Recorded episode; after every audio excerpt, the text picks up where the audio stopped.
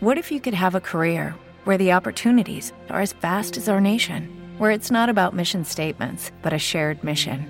At U.S. Customs and Border Protection, we go beyond to protect more than borders from ship to shore, air to ground, cities to local communities. CBP agents and officers are keeping people safe. Join U.S. Customs and Border Protection and go beyond for something far greater than yourself. Learn more at cbp.gov/careers.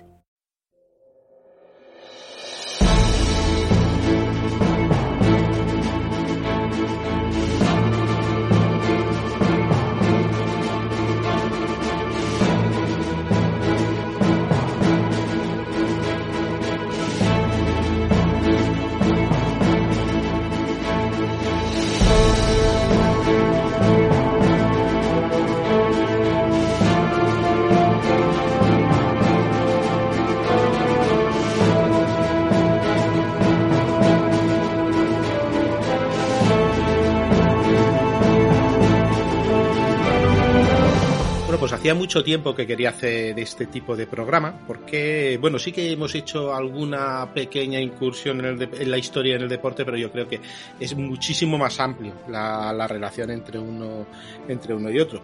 Y entonces, pues eso que en Originals, en la segunda tanda de Originals, pues entran tres programas de deporte, creo que un par de fútbol, y entra mm, Jornada Perfecta, y en jornada perfecta digo, ah, pues bueno, pues vale, uno por aquí. Pero resulta que me lo encuentro en, eh, en otra situación, que es en historia de emergencia, que me dicen, oye, ha habido uno que es de pasaporte ignotia. Ah, pues bien, un programa de, de, historia más. Venga, pues este no lo había escuchado todavía. Y se presenta y digo, ¿dónde está? Pues sí, es el mismo de, de Jornada Perfecta. Y por eso estamos aquí con Javier Rando, periodista. Hola, ¿qué tal? Encantado, Dani, de estar con, contigo aquí en Casus Belli. Pues sí, Casus Belli vamos a hacer un crossover con Pasaporte Ignotia, pero vamos a hablar principalmente de lo que habla Jornada Perfecta, que, de lo, de que es fútbol, pero no vamos a contarles historias de que si Messi, que si el que esté por, por la otra parte, sino que vamos a contar mm, ese fútbol que se hacía hace eh, 70, 80 años. ¿Por qué? Porque se te ha ocurrido de hablar del fútbol de qué época exactamente. Claro, eh, la verdad que la presentación la has dicho perfecto. Eh, nosotros en Jornada Perfecta lo que fundamentalmente hacemos es fútbol, pero yo tengo ese gusanillo de que una de mis grandes pasiones es la historia. Entonces, eh, hace poco produje ese podcast que me sirve para mm. leer, para seguir informándome de temas que me gustan y que es Pasaporte Ignotia. A partir de ellos conocí a vosotros en Historia de Emergencia y fue cuando hablamos la posibilidad de intentar hacer un, crossover entre Casus Belli y Jornada Perfecta.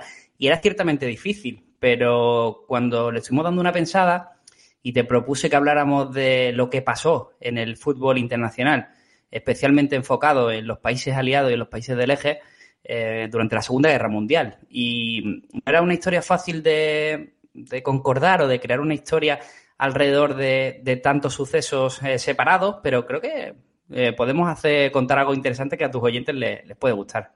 Sí, vamos a ver, evidentemente no, no, vamos a hablar muy en detalle, pero vamos a hablar de una serie de hitos, vamos a hablar más de realmente de, personas, que no, que no tanto de, de, equipos. Vamos a hilarlo un poquito por aquí la verdad que quien diga que el deporte no tiene relación con la historia, pues yo creo que se equivoca. Otra cosa es que yo no lo pueda seguir tanto, hay gente que no lo, no lo sigamos tanto. Por cierto, has dicho una cosa que me encanta, porque lo que te ha permitido Pasaporte Ignotia es investigar y, y leer más sobre lo que vas a, sobre lo que vas a explicar. Y realmente yo creo que es una de las cosas bonitas de los podcasts de historias, que te obligan a, a investigar, a ver otra vez, a releer, a ver cosas nuevas, a desmitir la verdad que, no sé, es uno de los, de los detalles de, de los podcasts de historia que más, que más me gustan y que más compartimos, porque es siempre lo que, lo que me dicen otros compañeros. Qué guay que me toca este tema porque tengo ganas de investigarlo. Y qué guay que me toca eh, precisamente hablar de fútbol en la Segunda Guerra Mundial porque es un tema que me ha tocado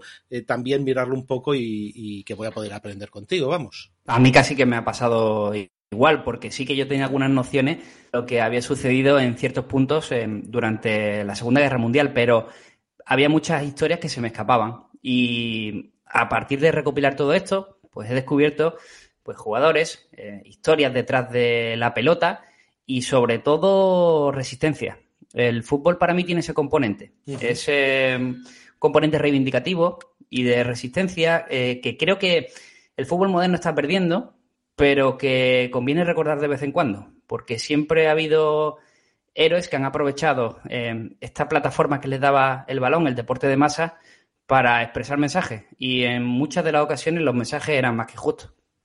Sí, sí, sí. Bueno, evidentemente hace 80 años el fútbol no era, no movía el dinero que, que, movía ahora mismo, no era absolutamente lo mismo. Los jugadores, pues bueno, pues eran gente que luego a lo mejor eh, volvían otra vez a la fábrica, ¿vale? A trabajar. Desde luego. Pero, pero bueno, nos lo podemos, nos lo podemos imaginar que sí que seguía levantando pasión. Y tú me has puesto como primer hito, que me ha gustado mucho, en vez de empezamos la guerra y a ver qué hacer, eh, como primer hito los Juegos Olímpicos de Berlín. Que los Juegos Olímpicos de Berlín ya otro día ya le dedicaremos ya un programa entero porque tiene mucha, mucha tela. Lo que sí existe es que también se enfrentan, se enfrentan selecciones y ahí en Alemania se va a enfrentar un país sudamericano, Perú, que llega ahí casi casi por casualidad y por casualidad, hombre, se, se, lo gana, pero quiero decir, no era, no era ningún favorito. Y no. Austria, que realmente sí que era la favorita. Sí, eh, para mí es importante empezar hablando de los Juegos Olímpicos de Berlín del, del, 36 porque Hitler lo que utiliza fundamentalmente estos Juegos para darle cierta legitimidad al régimen que había formado en Alemania. Claro. Eh, es muy importante, los Juegos Olímpicos siempre tienen ese componente político. Por ejemplo, y no hace falta que nos traslademos mucho más lejos, los Juegos Olímpicos de Barcelona 92 sirvieron para expresar la democratización que había vivido España uh -huh. después de, del régimen franquista tardó algunos años con la transición y por fin se consiguieron esos Juegos Olímpicos que pusieron en el mapa a nuestro país, ¿no? Eh, también, por ejemplo, si nos vamos a Pekín, eh, los Juegos Olímpicos de... ¿Te está gustando este episodio? Hazte fan desde el botón apoyar del podcast de Nivos.